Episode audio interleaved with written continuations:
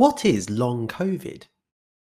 After having coronavirus disease, many people will start to feel better in a few weeks. Unfortunately, some people take longer to get better, and others can experience ongoing health challenges. Having continued or new symptoms after COVID 19 infection is now widely recognized. Long COVID is a term first used to describe and make visible the persistence and wide diversity of COVID 19 symptoms, with this term made by communities of people affected.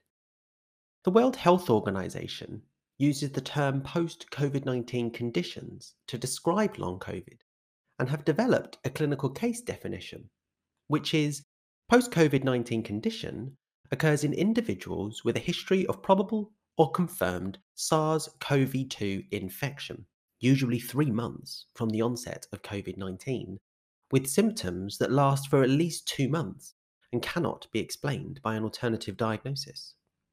Common symptoms include fatigue, shortness of breath, cognitive dysfunction, but also others, and generally have an impact on everyday functioning. Symptoms may be new onset following initial recovery from an acute COVID 19 episode or persist from the initial illness. Symptoms may also fluctuate or relapse over time.